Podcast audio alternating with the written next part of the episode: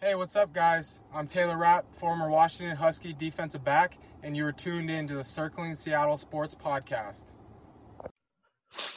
Welcome to episode 30 of the Circling Seattle Sports Podcast. Not a particularly happy one today. Uh, I have my friend Bennett here again with me this week after an absence uh, last week. Uh, before we get into the game that I'm sure you know that we are going to talk about. Uh, there was some prior to game information that I feel like should have been shared. So uh, on Friday, when the injury report came out, Ethan Pocic, the center, Shaquill Griffin, Bryan Mone, uh, who was placed on IR, were all ruled out. Ruled out. Pardon me, I don't know why I'm not pronouncing my R's. Uh, oh wait, no L's. Uh, prior to the game on Friday, uh, Chris Carson and Carlos Hyde were ruled out on Saturday. Um, but sources on Saturday said that Carson has an excellent chance to return versus the Cardinals. I'll speak more about that later, as there was a different development today on Monday. Um, and Quinton Dunbar is said to re- continue to rehab his knee, and he's going to be a bit before he's back. So that's not exactly a telling sign, but Coach Carroll did say that he would not be placed on IR. Uh, and Benson Mayowa was also not going to play. So I did have a quick question there, uh, just before we get into anything do you think that this team will continue to ride it out uh, from within in terms of cornerbacks, or do you think we'll we'll look uh, to the street to free agents uh, for help there? Well, I mean, you look at the waiver wire and things think, things start to get a little drab. You know mm-hmm. what I mm-hmm. mean? Who are you gonna get? There's like Prince and Amukamara, I guess. I just uh, I don't know if he fits a Pete Carroll type of cornerback fit. You know, that he's too slight. He's too slight. Mm-hmm. So like, and who else are you gonna get? Eli Apple. What's interesting is uh, the other speaking of Quinton Dunbar, his friend uh, Deon, uh, DeAndre Baker, yeah, uh, had all of his charges dropped against him, which is an interesting development. Yeah.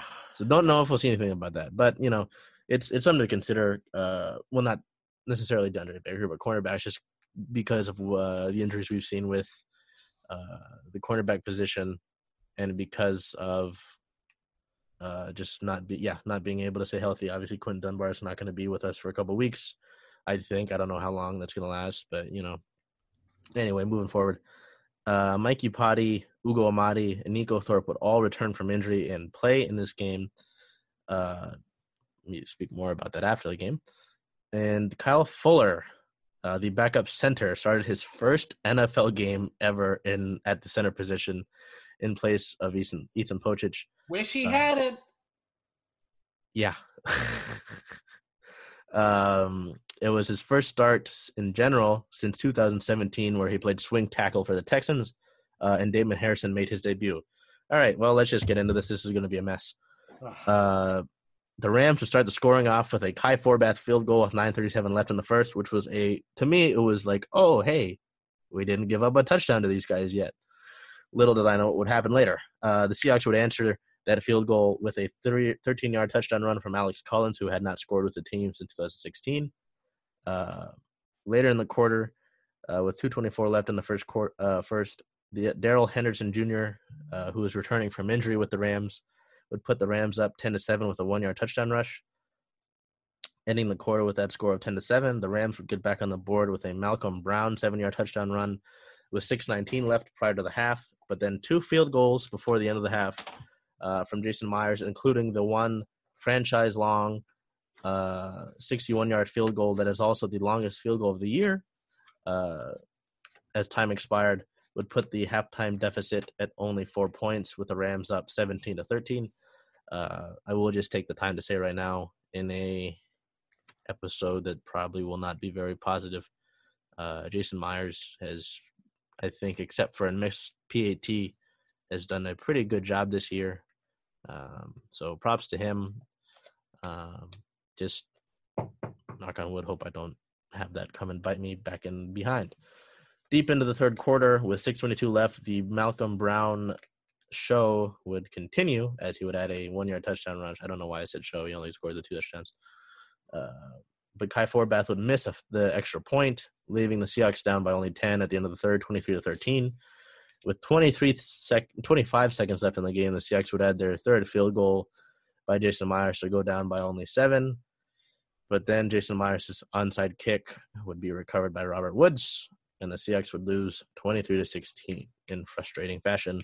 I'm sure frustrating is not the only word my friend Bennett would like to use here. Uh, stat leaders Russell Wilson attempted 37 passes and completed 22 for 248 yards, no touchdowns, two interceptions. Uh, he also led the running game for the Seahawks with eight rushes for 60 yards, and he had a fumble.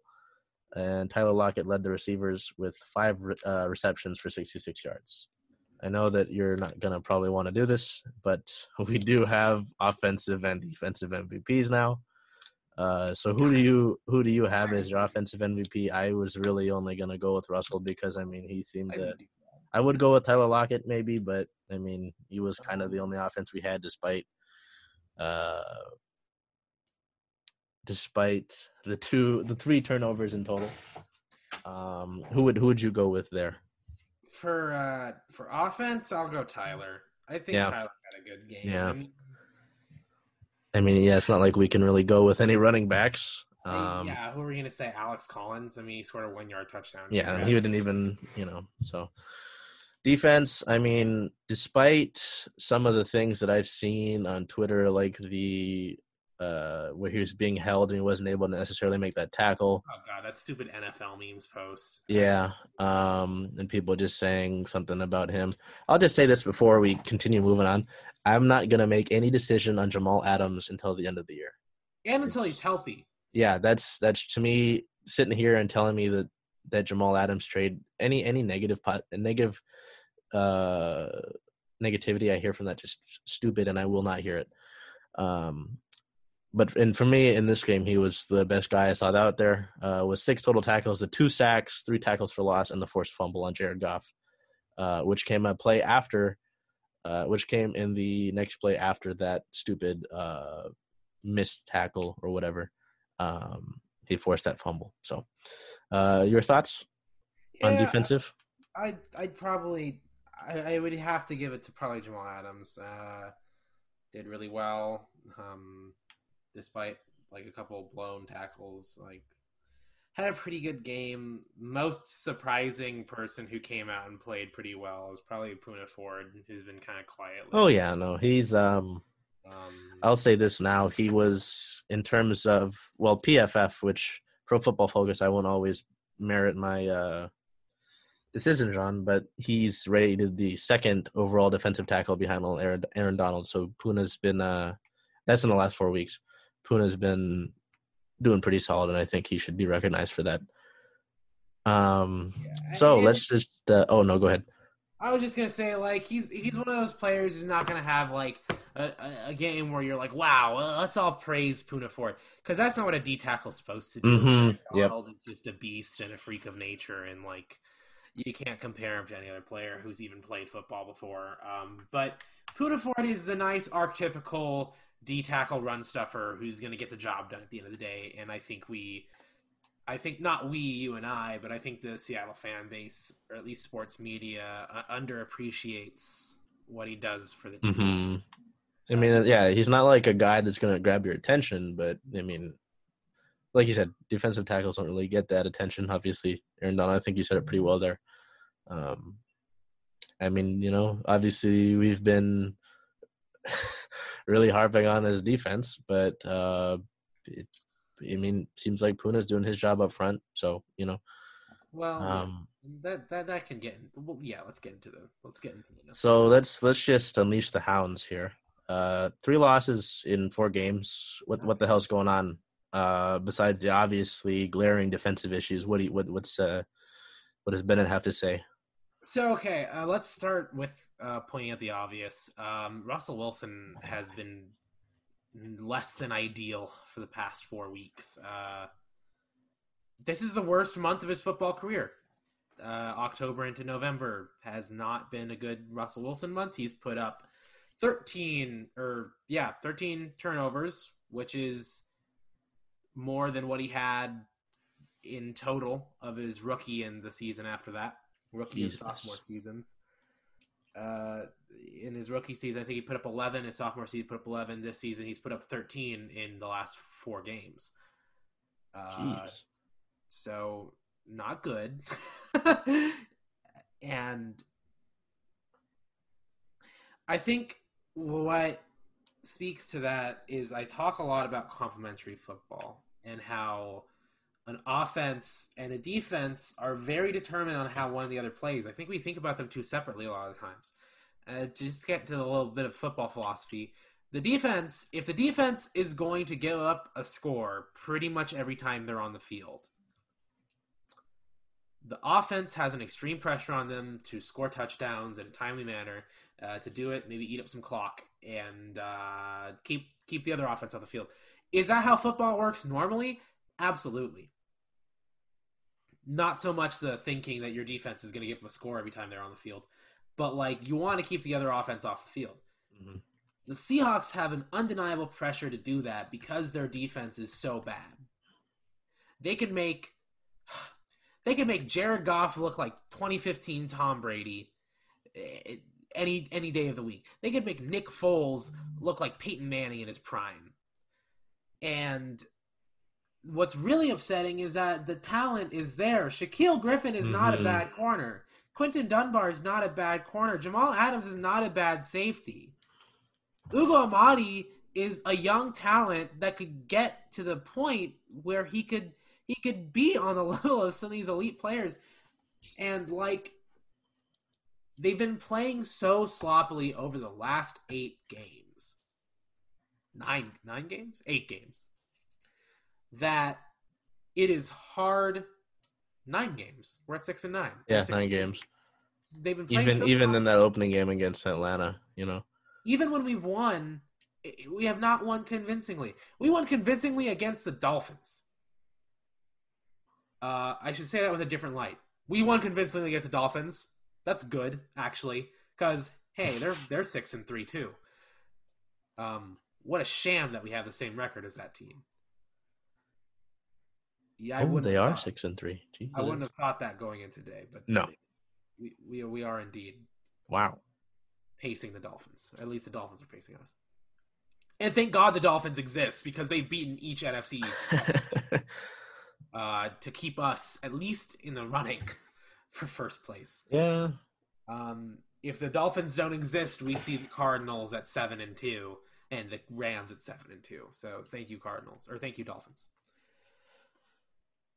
I think this is the most disappointing Seahawks game I've seen for quite some time, uh, because we're playing a Rams team that shouldn't have beaten us. Uh, you look at this team week three, and you think, man, we're going to go into Lo-Fi, SoFi, whatever it's called, stadium, and beat the shit out of these guys. Pardon me, beat the poop out of these guys, and we don't. We go in there and we put up probably the most mind-boggling second half I've seen of football. And there are a lot of places we go wrong. There are a lot of places we go wrong. We go wrong at fourth and inches and punt it. Mm-hmm. Let them get a 97 yard drive on us. Uh, we go wrong when Russell Wilson decides to throw a pick in the end zone after a fumble that could have given us the lead. Where he had maybe 15 yards of running to, to, to do in front of him, and possibly even a touchdown because we know how he can do that. We go wrong in a lot of the coaching decisions for third down blitzes that just don't need to happen. And I think that, I mean, this team on paper should be the best team in the NFL. But as the defense continues to struggle, and we can get into why they're struggling later, but as a defense, plain and simple, continues to struggle, the offense cannot save the game anymore because the pressure is going to get to them. The the the enemy team, the enemy team, the opposing team will know how to get into our offense's head because plain and simple, we're not scaring any other teams. The teams are not game planning for our defense. You know how they No. game plan? They go, who can we pass it to for four quarters? And just embarrass these corners. Stefon Diggs, I guess. Uh, who was it this game? Wasn't Kupp. I don't remember his name. It was uh, it was more Josh Reynolds who was surprising considering they have Robert Woods and uh, Cooper Kupp. and Woods, Reynolds had over ninety yards. Woods, he's a good Reynolds, and third guy. I mean, Wood, Woods, Reynolds, and Kupp are not corners to spit at. They're good corners or uh, receivers. They're good. And They're really unselfish. They know how to spread the ball. But like, you're making them look like Julio Jones, Antonio Brown in his prime, and Jerry Rice. It's ridiculous. You're making them look like much better receivers than they are, and then you have Malcolm Brown. I, I mean, we couldn't even stop the run this game. So there's Mhm. something fundamentally wrong with this team. And you're starting to see it on the other side of the ball, too. You're starting to see it on the offense. I brought up that stat last time I was on about when DK Metcalf gets more than 70 yards, uh, we win most of those games. Um, DK Metcalf got, what, 16 yards or something? Mm. Um, and that shouldn't have happened. Jalen Ramsey wasn't taking him out of the game. DK Metcalf was open a lot of the time, and uh, Russell Wilson was ignoring him the entire time. I don't know if it's because he Which lost. I don't know. it's just interesting to say that. Well, not say that to to see that because you know typically when they play like a top corner guy, Russell's except in the exception of the Patriots game like this year against Stephon Gilmore, he he kind of steers away from the top guy. Like if you look back at Super Bowl Forty Nine, he stayed away from Darrelle Revis when Doug Baldwin was Right. open a decent amount of times. But so it's it's you think he has that trust with this guy, you know, I would think because and I guess just it, not. We also saw it against the Bills where he was challenging Norman a little bit, at least. Norman was no, yeah, Norman didn't play that game. Did you mean not Norman. Who was the other White? guy? Who's the other fellow? Tre'Davious White? Yeah, Yeah, yeah, yeah. uh, challenged White a decent amount, who would be the top corner. Not their top guy normally, because Josh Norman is. Um, but he, he's not. I would say within the last season or so, he hasn't been super apprehensive to go after these corners. And when you have a guy like DK Metcalf, who can who can literally single handedly raise you out of a game where you're down, you can't be so gun shy. And I think Russell was gun shy because he threw those two picks.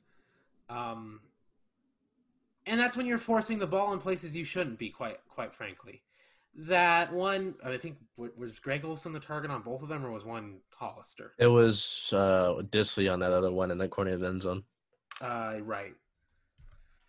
The Dissly one's stupid, bad, dumb. Why'd you do that? Um, acres acres to run for, not literally, but you know you know what I mean. probably one of the worst interceptions I've seen Russell Wilson throw outside of that Packers game that we ended up winning. But, um, also the other Packers game that we did not end up winning. Yeah, both of those Packers games were just ugh. both of those two you just mentioned just ugh.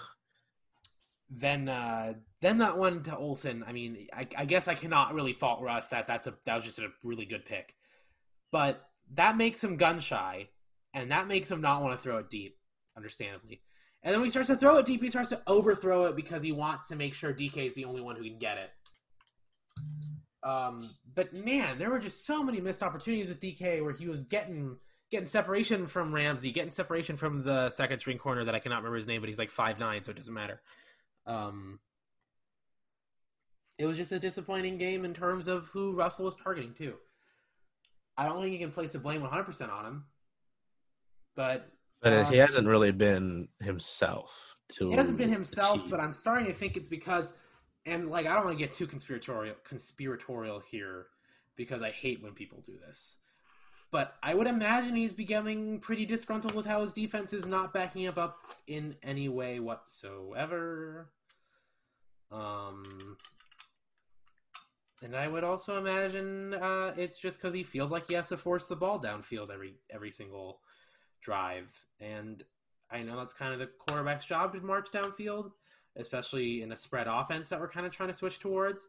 But it's just it's not going to happen when your defense cannot give you a single break, and it's not going to happen um, when some of these teams only game plan for your offense. So um, that's kind of my spiel, I guess. I, I still have a lot to say, but we should move on. Well, I do want to uh, kind of speak on a couple things about this defense. Um, in terms of not adjusting, something that Ken Norton seems to not be doing, the whole adjustment thing, something you're supposed to do when you're a defensive coordinator. There's one particular play in mind that I have in the second quarter with nine minutes and 30 seconds left in the game. Jared Goff and the Rams get a delay of game penalty, and it was one of those things where I think he tried to get the ball off, but he couldn't. The Seahawks showed the pressure. It was an overblast three, which is a zone pressure. All right, if you're following me, Sean McVay sees this. You know, he sees that guys are going to blitz and who's going to stay back in coverage and he dials up a screenplay all right which you would do you know which they they, they even came out of the game they where they were running screenplays which you think you'd adjust by then you'd say hey these guys are going to run screens against us because they know that we're setting blitzes in order to combat the sort of ineffectiveness that the D lines had. Okay, so after that delay of game penalty, Sean McVay calls a screen. And what does Ken Norton well, I, I see a lot of things where people are saying, "Oh, it's not Ken Norton. Pete Carroll's invested too." It's like, okay, whoever needs to get yelled at needs to get this through their head. They don't adjust because what play do the Seahawks defense does the Seahawks defense run? Their same exact play that they had just showed, the same exact defense that would obviously not work against the screen. What was that? The third and was that the third and fifteen that they gave up? Uh, it was third down. I don't remember the yardage, but the, I, it's ridiculous. Yeah. Just there's no adjustments. It's like okay, you know, if you want to take away the uh, blame from Ken Norton, he was the defensive coordinator for Oakland a couple years ago, and he got fired for the same exact reason. His defense doesn't do anything. And then this, I've I've heard this narrative as well as, oh, it's not the coaching, it's the players. And Pete Carroll, excuse the phone. Um,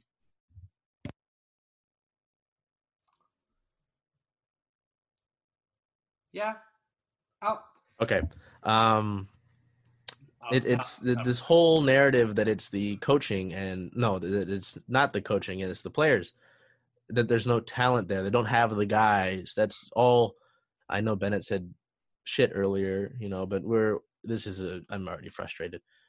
The whole narrative that they don't have the guys is bullshit. Jamal Adams is an All-Pro safety. Shaquill Griffin had a great year last. Well, no, Shaquill Griffin's a starting caliber corner. Quinton Dunbar had an amazing year last year. Poona Ford, uh, we, we already talked about. Poona Ford's Poona Ford. Jarran Reed hasn't been completely horrible. Damon Harrison's coming along, so he's he's he'll be there. Oh, and Carlos Dunlap. Carlos Dunlap just got acquired, who had a pretty solid game against the Bills, and he's you know been a. I could go and look at his accolades. Bobby Wagner's Hall of Famer, waiting to get his effing jacket. KJ Wright's had an amazing year. It's just the the the idea that they don't have the guy. Who do you want? You're not going to get the Legion of Boom back. It's not happening. So just the the idea that you're going to sit here and telling me that they don't have the talent is wrong. Yeah, these guys are all quality players, and they're not being put in the position to succeed. Whether it's the play calling or the coaching, it's not on them. I know that it's not 100% on them. It's like I, you've got a freaking IKEA sofa you got a third grader putting it together. Exactly. It's like that. It's not gonna work. And I'm just, I see a lot of these misconceptions, and I, you know, it's just bonk them over the head. Like, oh, they don't have the. Who do you want to trade for? You're not gonna get an Aaron Donald. You know, you're not gonna go out and get. these. It's coaching, and I could go and pull up the Raiders articles from when Ken Norton got fired as the defensive coordinator down there because he was a defensive coordinator for the Raiders, and he didn't he was bad. Didn't do anything. That's, that's why he got fired. Like, did we play that? Did we play him in London?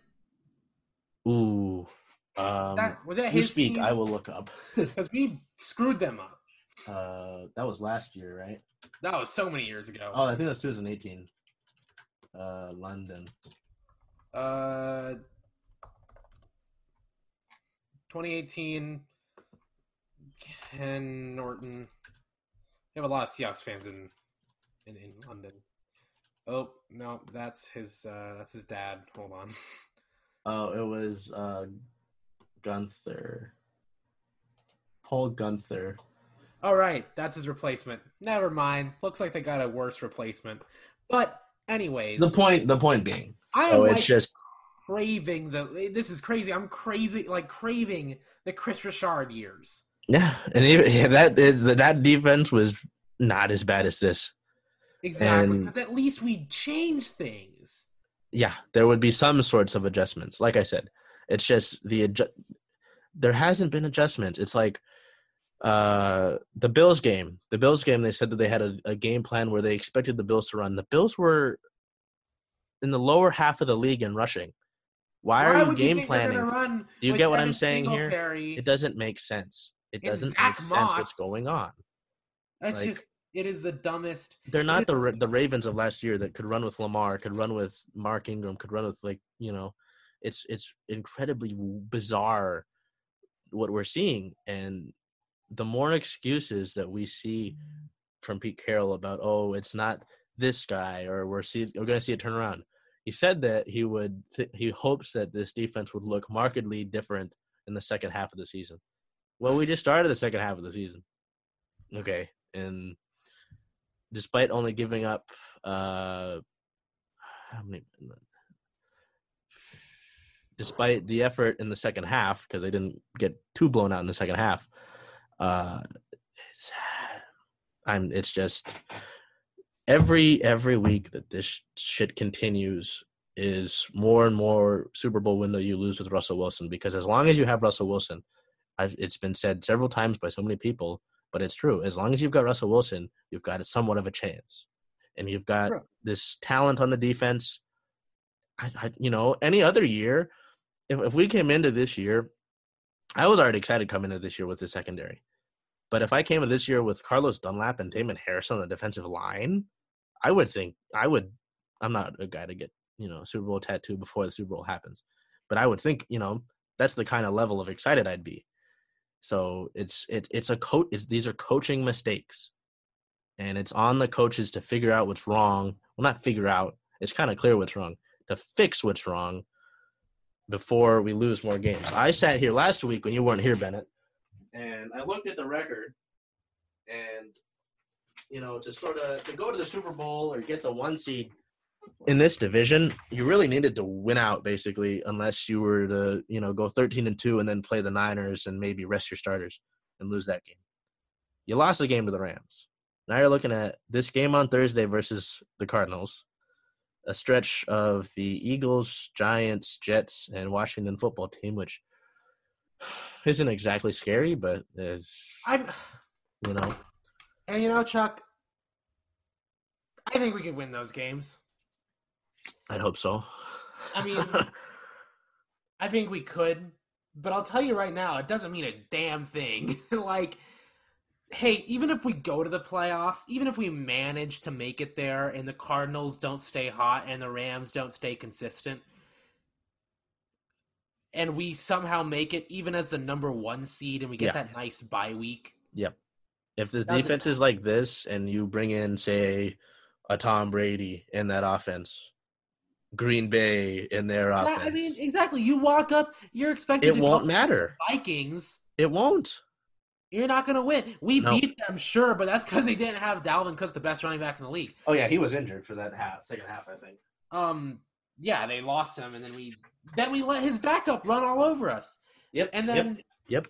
and what are you gonna do to stop Tom Brady? Hey, listen, okay, the Bucs inconsistent, maybe, maybe we need get them to win this week though. They play the Maybe Rams. We get lucky and we get the crappy Bucs and we beat them. Um, Green Bay, no, not a single chance in hell that you beat them. No, no, not with this, not with this defense. It's with just- offense, yeah. maybe, maybe Like beat you're- them for a while, but you're not going to complete a game. It is. I don't even know who that is. Sorry, I got a phone message. that Wait, who? Oh, never mind. Robert Covington's going to the Trailblazers. I Oh mean, yeah, he's he's all right. Um, he's did he start for the Rockets? Not Yep. necessary. That's not Seattle. We'll, we'll we'll get to that later. um, but the point being is, you know, is- playing this NFC East and Jet was the Jets could Jets could win the AFC. No, Jets- they're they haven't won a game. um, probably not. This Like, stretch- Flacco. Yeah, like like I think like I think Bennett was going to say, the stretch is fine and all, and win those games would be great, and then you play the Yeah. Rams on the twenty seventh, and the Niners, which the Niners are always a pain anyway. But it none of this will matter, and you get to the playoffs, and you're going to be a one and done playoff team again. And the, the sad reality is, since the Super Bowl years, this team has been one and done. They've got they get they win either the wild card game, woo, and then they get to the divisional game, done. The Falcons, you know, the Packers last year, done.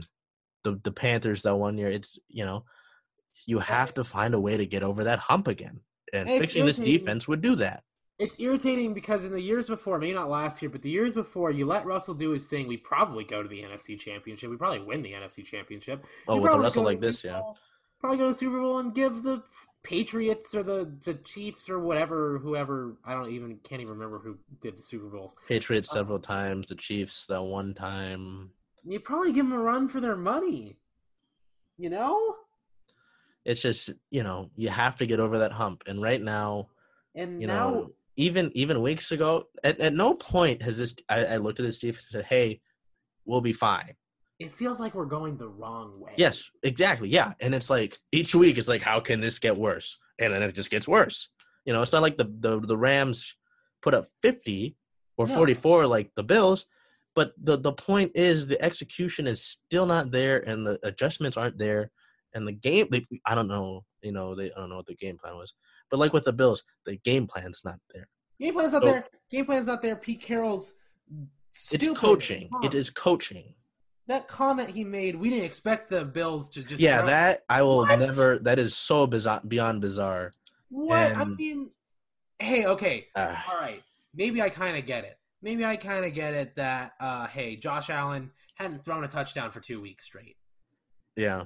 Um, okay, fine, but they're they're still an air team. They're Yep. getting to the couple one or so yard line, and Singletary or Moss or even jo- Josh Allen, uh, they're just running it in. And so, like, yeah, maybe you can expect them to to not pass one hundred percent of the time. You should not game plan for them to be a running team. No. Not with. Devin Singletary and Zach Moss. I'm not saying they're bad players. I'm just saying you have Josh Allen, who now is probably the leading candidate for MVP, uh, right there with Aaron Rod, uh, Badman, Cheese Man. Um, Another week, Bennett. Another week. He said that. almost said it. Almost said it. Didn't finish it.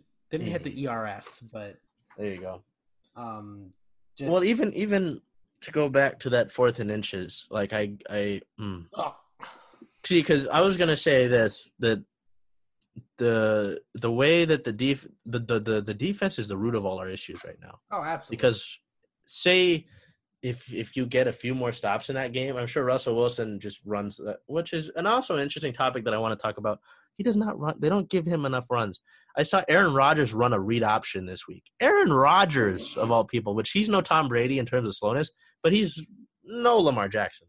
So it doesn't it doesn't make sense to me why we've taken away Russell's ability to run like he's been bad and we've grounded him and he's not allowed to run the ball anymore until it's garbage time, and then he pretty much you know Wow. he or he needs to like you know yeah pretty yeah um you know josh allen had a play this week where they uh they designed a run for him um oh, yeah they designed a run for him cam newton had it well cam newton's bigger but the point is running quarterbacks get designed runs cam newton had a play where the two wide receivers on the right side faked on slants to go inside on man defense which forces the cornerbacks into the middle of the field, and Cam Newton runs to the right. Like, d- w- w- is he what? Did he get baby weight as a father? can he not run anymore? He can. The read option could have helped you in so many of these situations. Fourth and inches, goal line plays.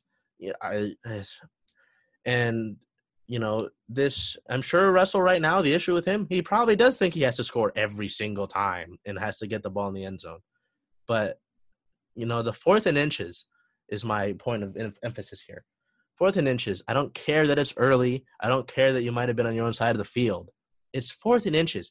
And you have this offense that Pete Carroll, you know, the high octane offense. The point is, I'm not going to say he's got a better this and that because I miss Marshawn, and Marshawn caught it probably could have gotten that inch or so. But, you know, when you've got that and you say, no, we're going to punt it, and then to double down on it today and say, no, I believe that was the right call.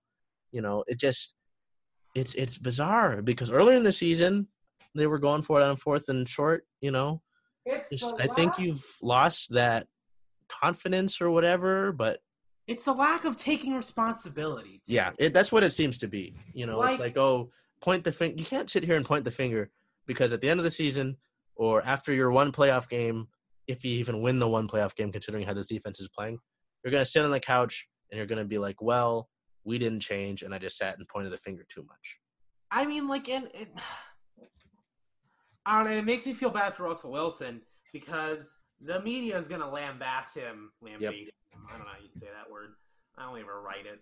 Uh, they're gonna, they're just gonna crucify him. It's for like, oh, well, funny. I don't know how he's even relevant, but David Carr was uh, last week after the Bills game said to let's calm down on the let Russ cook mantra, which is stupid. no, because if you abandon it, who the hell are you gonna run with? Yeah. So like, I don't, you know, David Carr should shut his mouth and go back to watching his brother be relevant. Uh, Oh God, please, that's Derek. Carr. Is that Derek Carr's brother? Yes, he played Why with the Texans a little bit, and then really hasn't done much. Um, it's just like a big point of emphasis is Chris Carson hasn't been in or Carlos Hyde, which is great and all, but before you can even get to running the ball, the team has been down. Like in the Bills game, you're down like fourteen to nothing. Yep. You're not gonna chase down a win. You're not gonna. You're not gonna chase down a win running three yard Yes, like it's just toss runs. it's there's so much you know information's coming out of riders' mouths right now that's just so frustrating and doesn't make sense. You know, it's just yeah, like you said, the media's gonna sit here and oh Russell Wilson no longer in the MVP, blah blah blah. It's like shut up.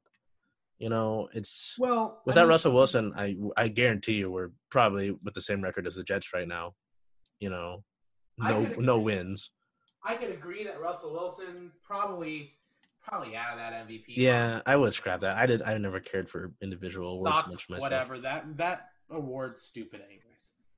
Would I have liked to see him get one for once in his life? Yeah, but does it matter really that much? No. But to question if he's good because of these games is stupid. I saw a tweet by someone, maybe Alistair Corpse, Hmm. uh, that was like, I wouldn't trust any other quarterback in the league to bounce back than Russell Wilson. I I would agree with that. Yeah. Um, I would hope because it, you, you'd you would expect him to come back and like kick ass. Now, uh, here's the here's the here's a tweet. Uh, thank you at by Alistair Corp. Russell Wilson will never have a month as bad as he just had again, and if the defense can play at the level they played during the second half yesterday, the Seahawks are a legit contender as anyone. Uh, the doom and gloom is not computing with me. Hey, I get it. We shouldn't be so doom and gloom. This is highly reactionary. If I look at who we're playing for the rest of the season, I do feel good.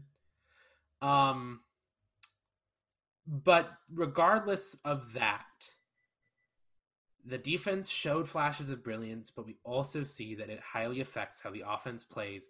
If we're not, if we can't play complementary football on both sides of the football, we're never going to make it deep into the Mhm. playoffs. Yep. And that's not doom and gloom. That to me, That's the cold hard reality. That just feels like the reality of the situation. And does that suck? Oh yeah, absolutely. But I just um I don't see it going any other way. Yep. Nope. I that's that's the truth to me. So I have no disagreements with that. It's just uh yeah, I mean Russell Wilson has historically been great in bounce back games and what I saw has not been Russell Wilson. I don't know if you know his son, you know, maybe took him and it's it's like the uh it's like Space Jam when it wasn't his, you know, their players their talent got sucked away. It's like it's what that's that, that's what I'm watching right now. You know, and it's just it's weird. And another thing too is the to me is the scoring in the second half and the offensive uh play calling in the second half of these games. They scored three points in the second half of this Rams game, and they scored three points in the second half of the no, pardon me, seven points in the second half of the Cardinals game that they lost. So, you know, I just don't get how you can sit here and be I don't. I wouldn't say that the tempo was more laxed in this game in the second half, but in the Cardinals game, you can't sit here and just be, you know, and like against the Cardinals and Kyler Murray and DeAndre Hopkins, who I now hate after that hail mary. God, I watched that happen. I was like, There's on, no way a- he's gonna catch that. That was And a then- hell of a play. Ah, God. hey, listen, I know it's the Cardinals, and the Cardinals are slowly becoming what the 49ers were maybe five years ago.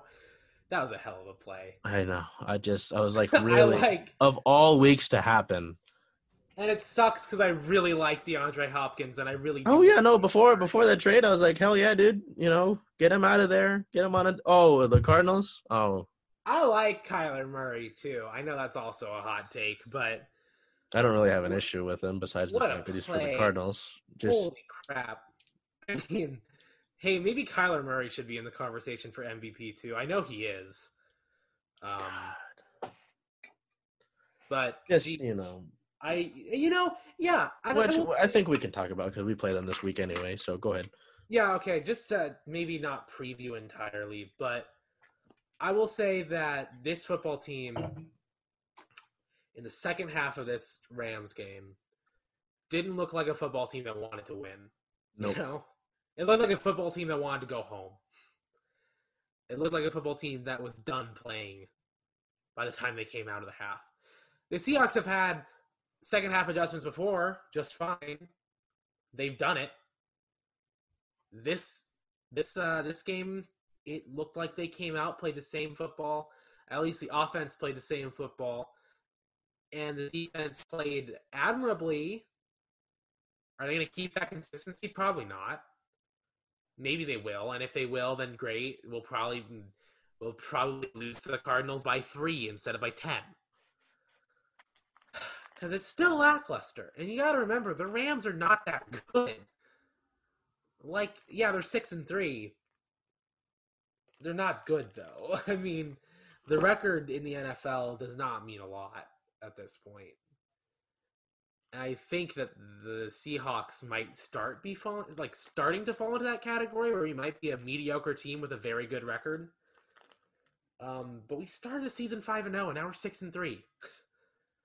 So you have to keep the intensity you started the season with. You can't get comfortable, and I think Nope. the one that showed us that we can't get comfortable is is uh, the Cardinal game. Like you said, you have to keep that intensity all four quarters against that team because they're 10. liable to. As we saw, they're liable to come back at any given moment. Yep. They're like what the Seahawks were uh, in the Doug Baldwin days, where like, hey, the Seahawks are down. Uh oh. Oh yeah. Oh, they're back. Here we go. Now they're up, and we lost. Yep. Damn. If that's what the Cardinals are going to be, we cannot, we cannot get comfortable with the lead. Furthermore, we can't get comfortable doing the same defensive scheme the entire game. Yep. That blitz situation you talked about, yeah. That that's just um, horrendous. just the blitzes they've been dialing up over the last three weeks have been horrendous. You can delay a blitz. You can delay blitz. Yeah. And a Mhm. delayed blitz, obviously, I mean, is for when you don't know if they're going to run a screen or not. And it basically saves you. And it can just throw off the offensive lineman because you're like, oh, I don't have to blast this guy, and he won't look at you. You know. Right. Just- And then, oh, all of a sudden they're blitzing. So a delayed blitz, really nice thing to have in your in your tool belt. I don't think Didn't Ken Norton it. has that. Didn't see it. Didn't see it once. Jamal Adams. Jamal Adams is on a delayed blitz. The team feels Uh oh. unstoppable. Oh, there you go. Okay. but it just it's just it's frustrating to watch the team not play up to its potential and i feel like against the cardinals if you don't play up to your entire potential they're the road to winning there are less roads to winning your menu Yep. gets a lot smaller It's it's this team. I'm sure is coming in with all the momentum in the world. You know, having oh beat yeah us a couple weeks ago. I think they had a.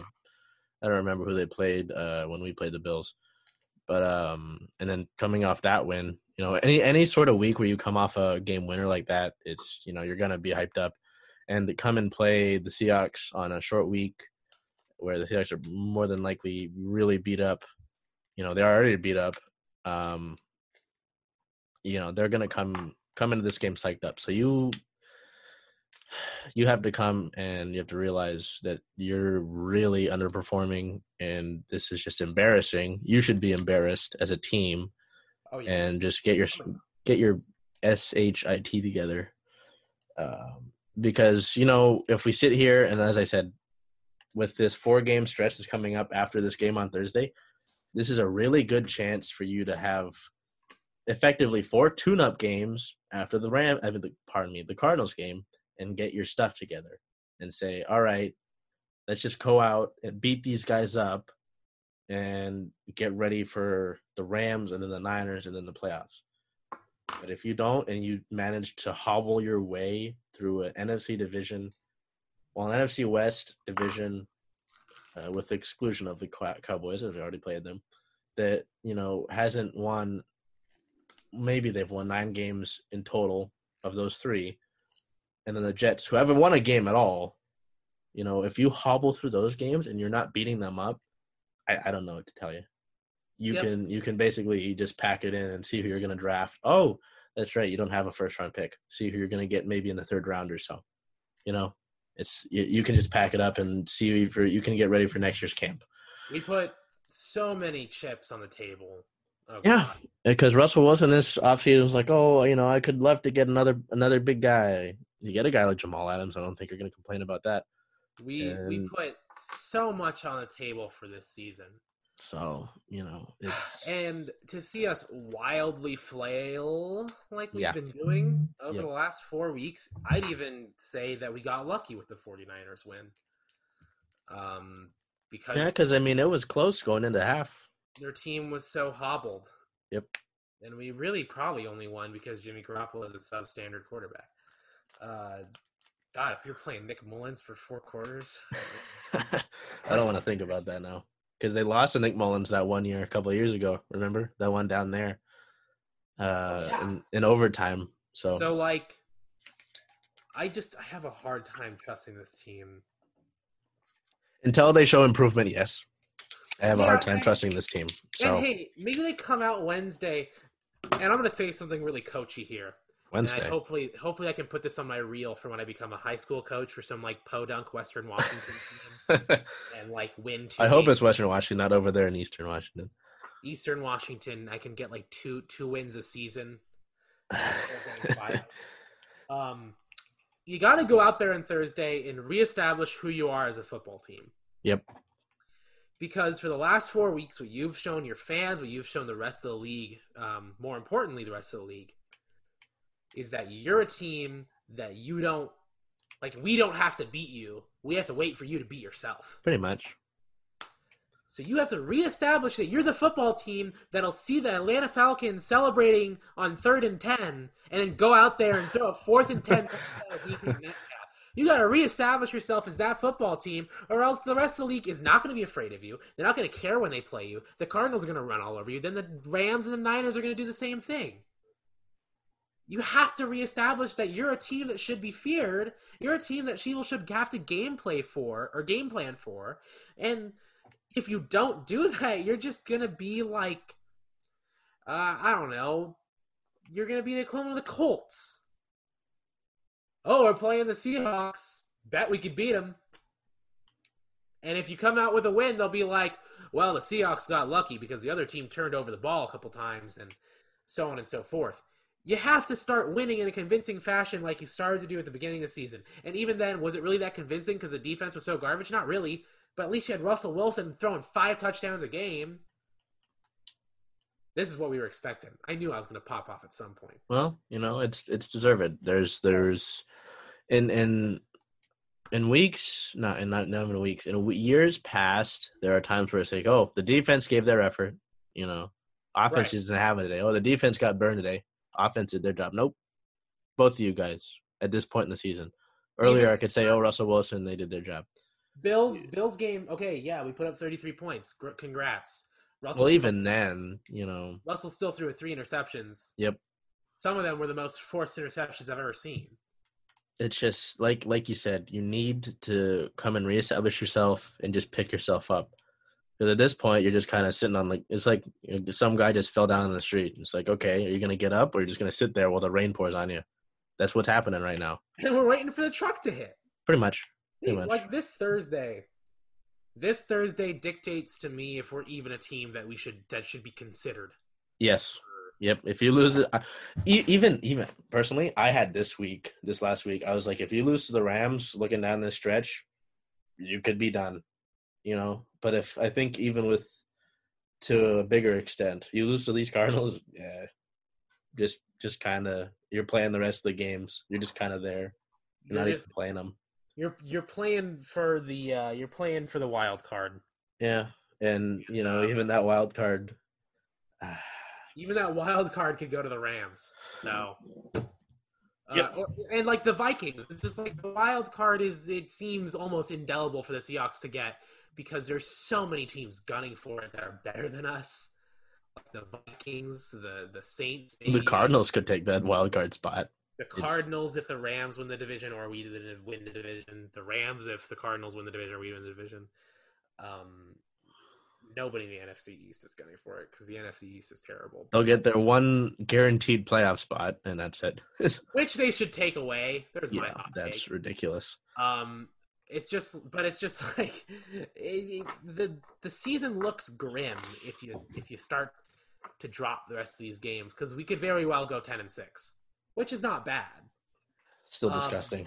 But if you lose five of six of those games to people inside your division, that's a bad season. Yeah, and even even to go back in the past, besides that one game where you know uh, the field goal happened to sail a little bit to the other side of the goalpost against the Rams, Pete Carroll has not had success against Sean McVay Yeah. down there or up here, you know, and it, you, you got to get back to beating your division again because we used to pretty squarely beat the Niners and the Cardinals and the Rams used to come in and give us a run for our money. Yep, they'd give us the occasional. They'd give us a game because it's like we would win down there and they would win up here or something like that. You know. Yeah, it's just like, but now, I'd hate to say it, I was a pretty big naysayer of the Cardinals, even though they had Kyler Murray, who I who I had marked as a good quarterback going into the season.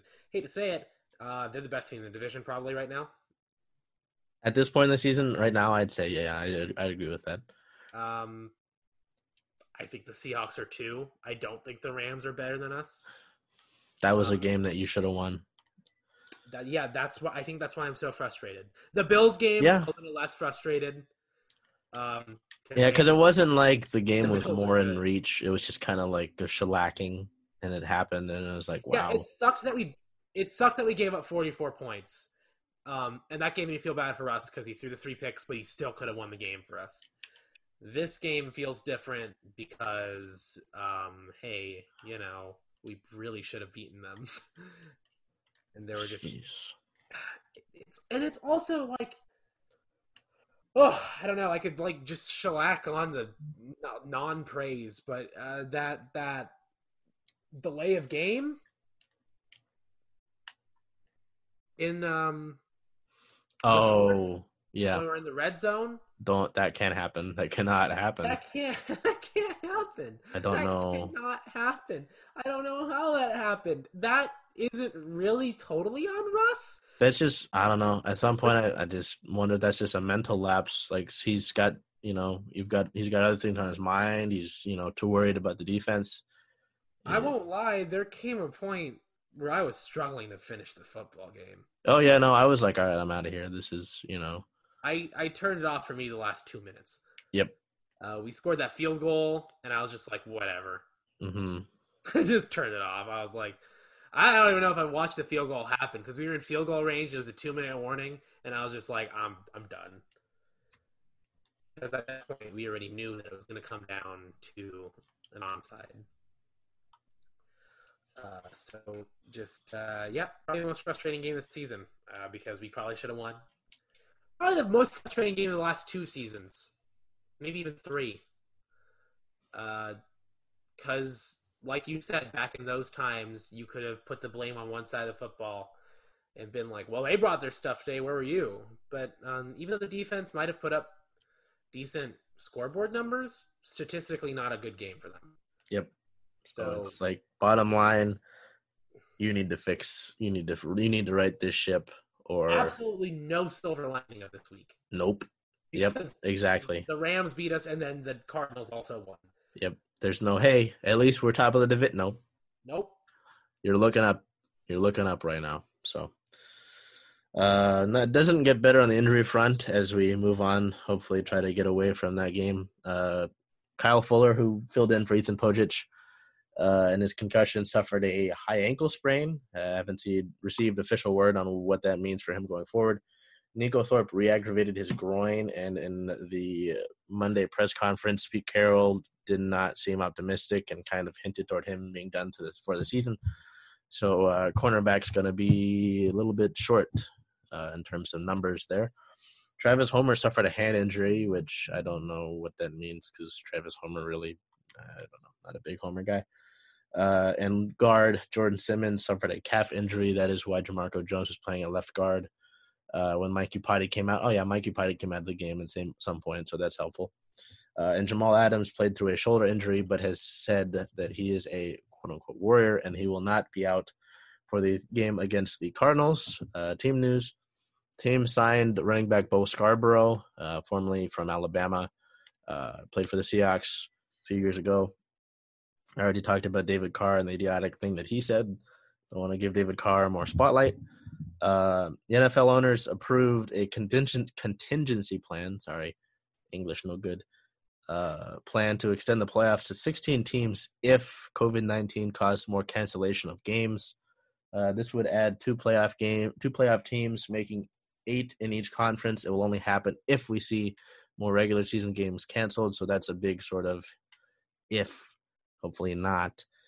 Um, as we already said, over the last four weeks, per Pro Football Focus, Poona Ford is the second ranked defensive tackle behind Aaron Donald. So we can all clap and congratulate Puna and his long arms uh, for being a good defensive tackle. Uh, coronavirus updates, always the most fun part of the podcast. Uh, ben Roethlisberger and three other Pittsburgh Steelers were us- isolated five days after being placed on the reserve COVID nineteen list last Tuesday. Obviously, he played this Sunday as he he and the Steelers are nine and zero now. Uh, an NFLPA rep allegedly met with Kansas City players in close proximity last month, which is a potential protocol violation as he was not wearing a mask. So that's kind of weird that that would even happen. Uh, the team sent out an inquiry to the NFL on this on Wednesday. Uh, Saturday, Josh Norman of the Bills had a confirmed case of COVID 19, and three other Bills players were placed on the reserve COVID 19 list.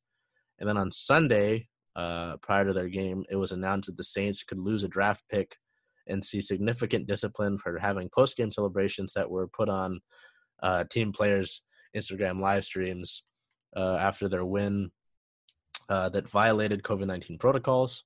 So, big no no from the Saints. Don't do that.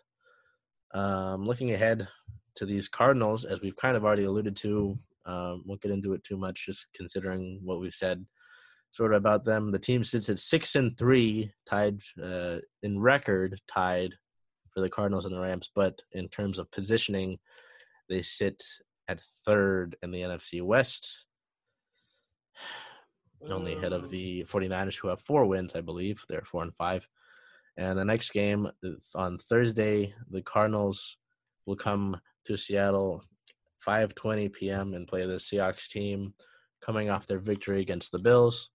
Uh, the team, the only slight shred of excitement I'll get from this game, and I haven't heard your take on this, so I'll be interested to hear that.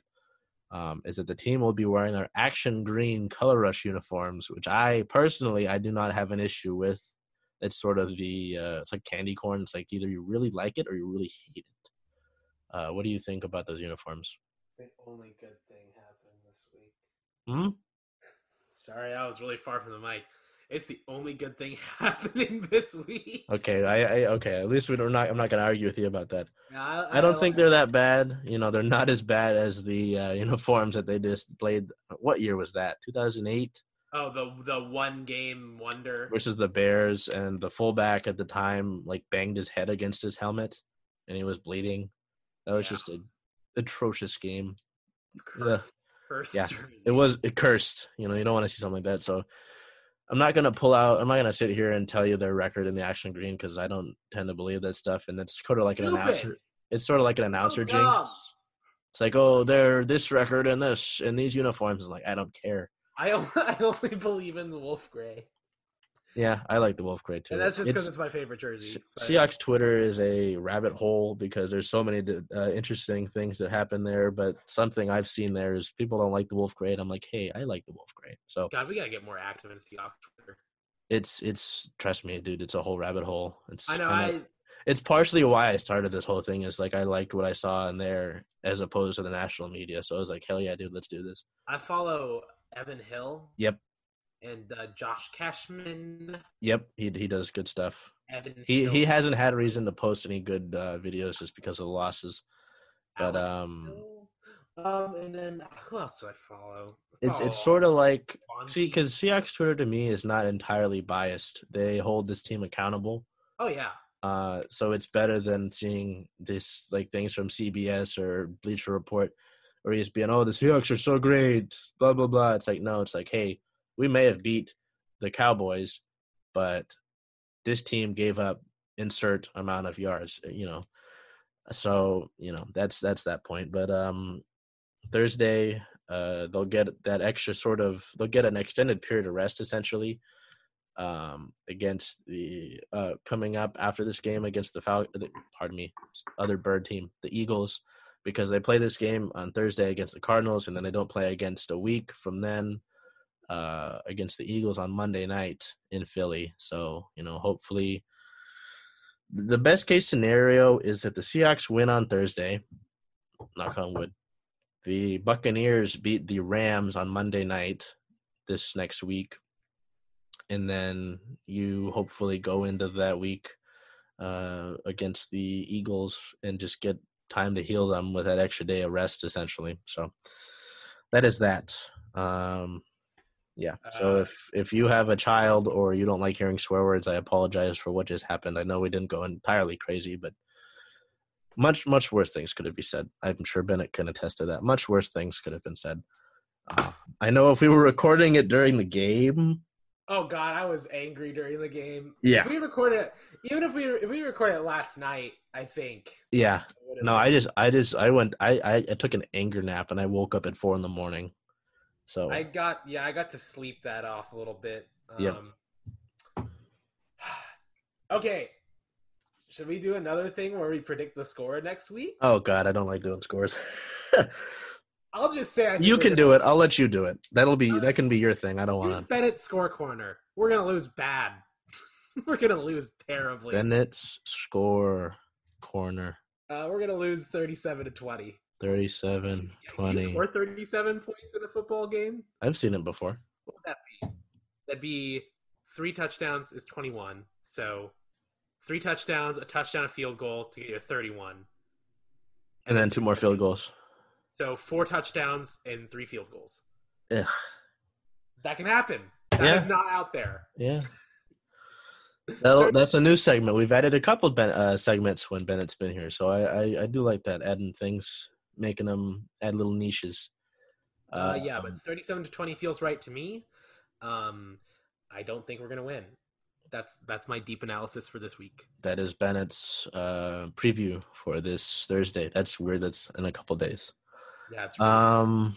the same day we'll be uploading the other one. Oh yeah, that is that other podcast that I have mentioned. I mentioned it uh, the week before when I think you cut out, and I sat here for like thirty seconds. I was like Bennett. Um, and then last week. So if if you like Star Wars, if you like The Mandalorian, if you've been watching it with us on Fridays or whenever you get to watch it, uh, I have a bad. Fe- I have a bad feeling about this. Correct? I think I got confused about our No, it's, discussion. it's, it's I've got. Oh, I've got a bad feeling about this. It is out. We have two episodes already. Uh, it drops on Thursdays. Uh, it's on any. Uh, was it on any platform that you listen to podcasts on? Listen to podcasts. Yep. There you go. So that if that is your thing, and go ahead. Uh, good thing is I only have positive things to say after uh, that. My head hurts. Um, Kyle Lewis, newly minted AL Rookie of the Year, said on Friday. Woo! Whoa, God.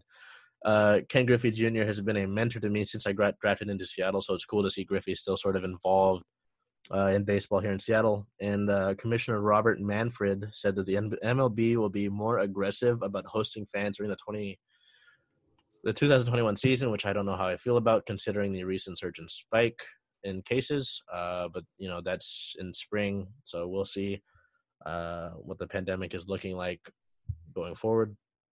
No game from the Sounders this week. They have uh, their game next Tuesday, the 24th, against the LA. Well, against LAFC. They don't really have a cool name. That's just LAFC. Um, 7:30 p.m. Uh, in uh, well, team news, I guess. Both Jordan Morris, uh, who is from Mercer Island, and Nicolas Lodeiro made the final list of five finalists for the MLS 2020 MVP award. Uh, so it'll be interesting to see when that comes out and if one of those two is named to the team. Why do they have two teams? Wait, what? Why does LA have two teams? I don't know. I don't. I- They I have two teams in up. soccer and they have two teams in football I to and, look it up. and uh baseball. Well. Anaheim Angels doesn't really count, but they say LA Angels, which I don't like. Uh, so you know. Um, Sorry, that's my that's my ignorant soccer interjection. no, I mean we're all learning here. You know. I don't know anything about soccer. Continue. Uh, yeah, LAFC. Well, I'll, I'll say that later. Uh, the Huskies, a football team that actually won this week. Uh, the Huskies beat Oregon State 37 to 21. I have another game recap to go through, so this might take a bit. Uh, in scoring, this game really started out very bizarre. I don't know if you watched it, Bennett, but if you will, this will just be a repeat. If not, then you'll hear get to hear this. Uh, the Huskies were going to punt the ball with Chris Porter, uh, O'Dea alumni, go Irish. Um, when the long snapper snapped the ball over Race's head, um, so he had to go and chase the ball. Race would try to get the punt off, but by then the the punt coverage team had come down and chased him down. So the punt got blocked, and then the returner, uh, the original returner who was supposed to return the ball on the punt if it had, got, had gone normally, had ran all the way downfield and recovered that blocked kick and ran it in from 11 yards out to score a touchdown. Jaden Grant to put the Beavers up seven to nothing uh, in the first quarter. So that that game started off very bizarre with 9:46 left in the first. Uh, senior running back Sean McGrew would tie the game with a 21-yard touchdown rush with 7:44 left in the quarter, followed by a Peyton Henry 25-yard field goal with 2:10 left in the uh, quarter, leaving us with a score of seven to 10. Uh, Kamari Pleasant would add a 15-yard touchdown run with 45 seconds into that second quarter, uh, opening the scoring there. Uh, but then the Beavers would find out their offense uh, getting the ball to BJ Baylor with a three-yard run uh, with 9:31 prior to the half. Quarterback Dylan Morris, who before the season started, I had said that Ethan Garbers would be the starter. I was wrong, so wah wah, play the sad trumpet. Um, Dylan Morris scored a QB sneak from a yard out with 2:19 before the half to put the Huskies up by 10. Uh, but the Beavers and Jermar Jefferson would score from four yards out in a run to bring us to a score of 21 to 24 at half. So pretty wild. Uh, Pac-12 after dark, playing the game at eight o'clock of all times. Um, West Coast will never get any love that the East Coast does, and or the SEC and these college games will always sort of be after the uh, all of the people in college football care because the rankings and the analysis and the grades for college football came like right before our game started. I was like, well, we haven't even played yet, but we don't matter, I guess. Uh, that would be it for scoring in this game until a minute 45 left in the game when Peyton Henry would add a 23 yard field goal to put the Huskies up by six, and the defense would ultimately hold to give the Huskies their first win of the year and their first game of the year. Thank you, Cal, for blowing it and letting us wait another week. Uh, game leaders Dylan Morris uh, was good on 14 of his 24 attempts for 141 yards and no touchdowns and no interceptions, thankfully. Uh, senior running back Sean McGrew would ha- have nine rushes for 91 yards and a touchdown, and wide receiver Terrell Bynum would had four receptions for 66 yards. The Huskies sit at second in the Pac-12 North behind Oregon. Um, it just it was. I talked to Bennett about this a little bit before the game. Uh, I started this uh, up today, um, but it was, and for both teams, it was really just a sort of, excuse me, old school style game. Just a lot of running the ball, short passes when necessary. The defenses really showed out, uh, and it's it's really interesting to see after having Jake Browning and Jacob Eason in the years prior to get a guy that you know, necessarily isn't going to come out and just throw the ball around. Obviously, no Myles Gaskin. Obviously, I, I don't need to say obviously, uh, no Myles Gaskin and no Salvon Ahmed. So you know, having that consistency or these guys we've already seen at the quarterback and running back positions is not there. It's Kamari Pleasant. It's Richard Newton, who I liked a lot, but he didn't get as much action. Uh, and Sean McGrew, who's showed spurts. He's apparently was the fastest in his high school year, and he was the fastest player out of California, um, which is interesting considering he's a white running back, and typically white running backs aren't the best. It's no racial, but it's just just kind of how it is. Um, it was it was it was it's gonna be an inter- interesting year considering that thanks to Cal, we'll we'll only play five games this year. Um, and because of how late the Pac-12 started, and because of this pandemic, ultimately, um, so what we see this year will be interesting. I don't know, you know, how well it'll show Jimmy Lake's coaching ability and uh, the coaching staff, but it, you know, I'll just take what I can get. Six games now, five games. Um, Thanks, well, after Cal. this, it's four games, but you know, it it sucks. Thanks, Cal. You, we should have got a win for that, like Bennett was t- told me before we started up. Cal should have, you know, effectively lost that game, but you know, we'll take what we can get.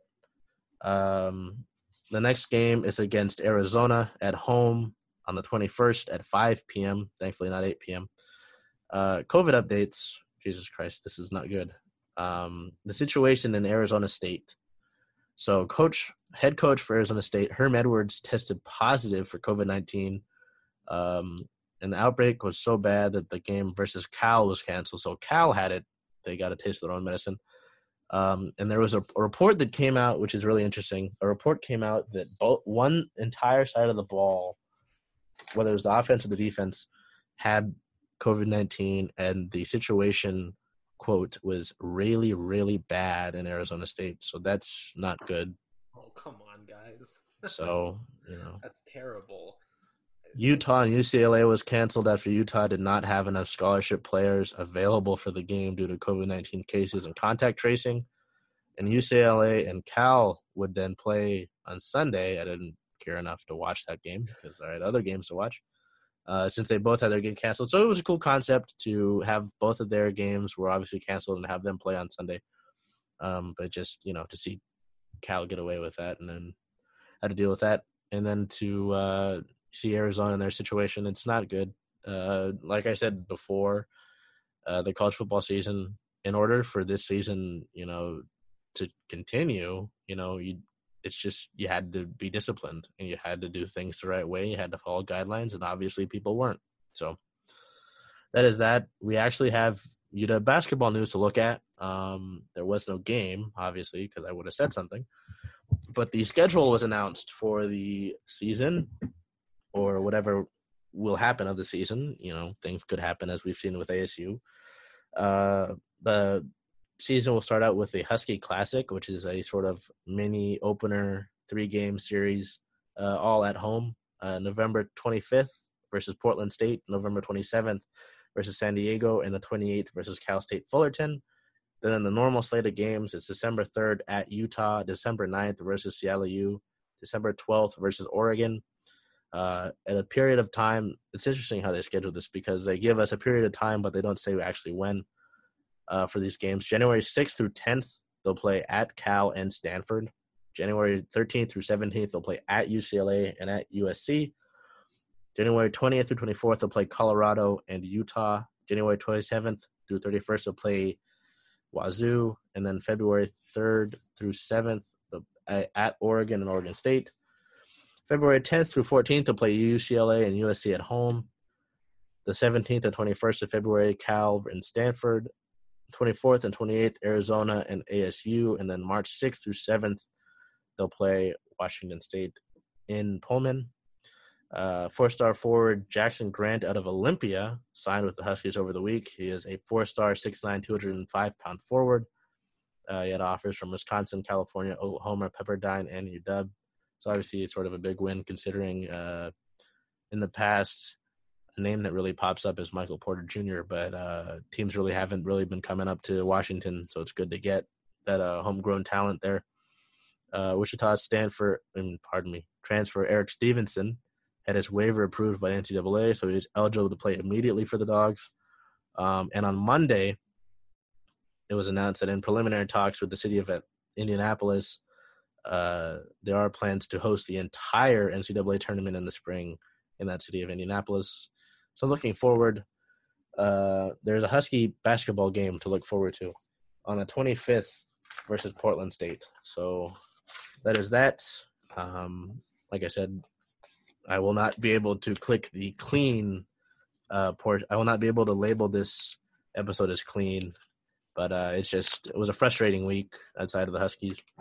Um, to come off of that loss at Buffalo and just drop an utter clunk of a game, and then have the Cardinals win uh, right after that. So important games to look for are this Thursday against the Cardinals, the 21st. The Huskies will take on Arizona, and then on 25th, uh, which I believe is a Wednesday because Thanksgiving is on the 26th. Uh, right. Uh, the Huskies basketball team will take on uh, Portland State. Pardon me. Are you guys rivals? Is Portland rivals with Portland State, or do they not get involved? UP has a terrible basketball team. Oh, maybe they could use our friend uh, Ben Pataxel. Maybe they could use his Put talents. Ben P in there. Ben P was pretty good at uh, Menor Group basketball. So. That's it. No, he was unstoppable. Unless Bennett has anything to say, um, that is it for me. Um, obviously, we're not too excited for Thursday, but uh, Bennett, if you have any words, go Hawks. Yeah, yeah. Uh, uh, um, a hesitant go Hawks from us uh, here at the Circling Seattle Sports Podcast. One last, uh, if you are interested in Star Wars or any of that, uh, our our our favorite galaxy. What what what what is you what do you say in the Dude. I don't know. The galaxy far far away. We all know and love. We all know and love. Uh, if that's your thing, go and check it out. Um, it's on all the things that you can listen to this podcast on, and we will see you next Tuesday. Hopefully, um, knock on wood. Hopefully, with a good result. Uh, but the way we're seeing it, maybe not. So, thank you, and hesitantly go Hawks. Baba Booey.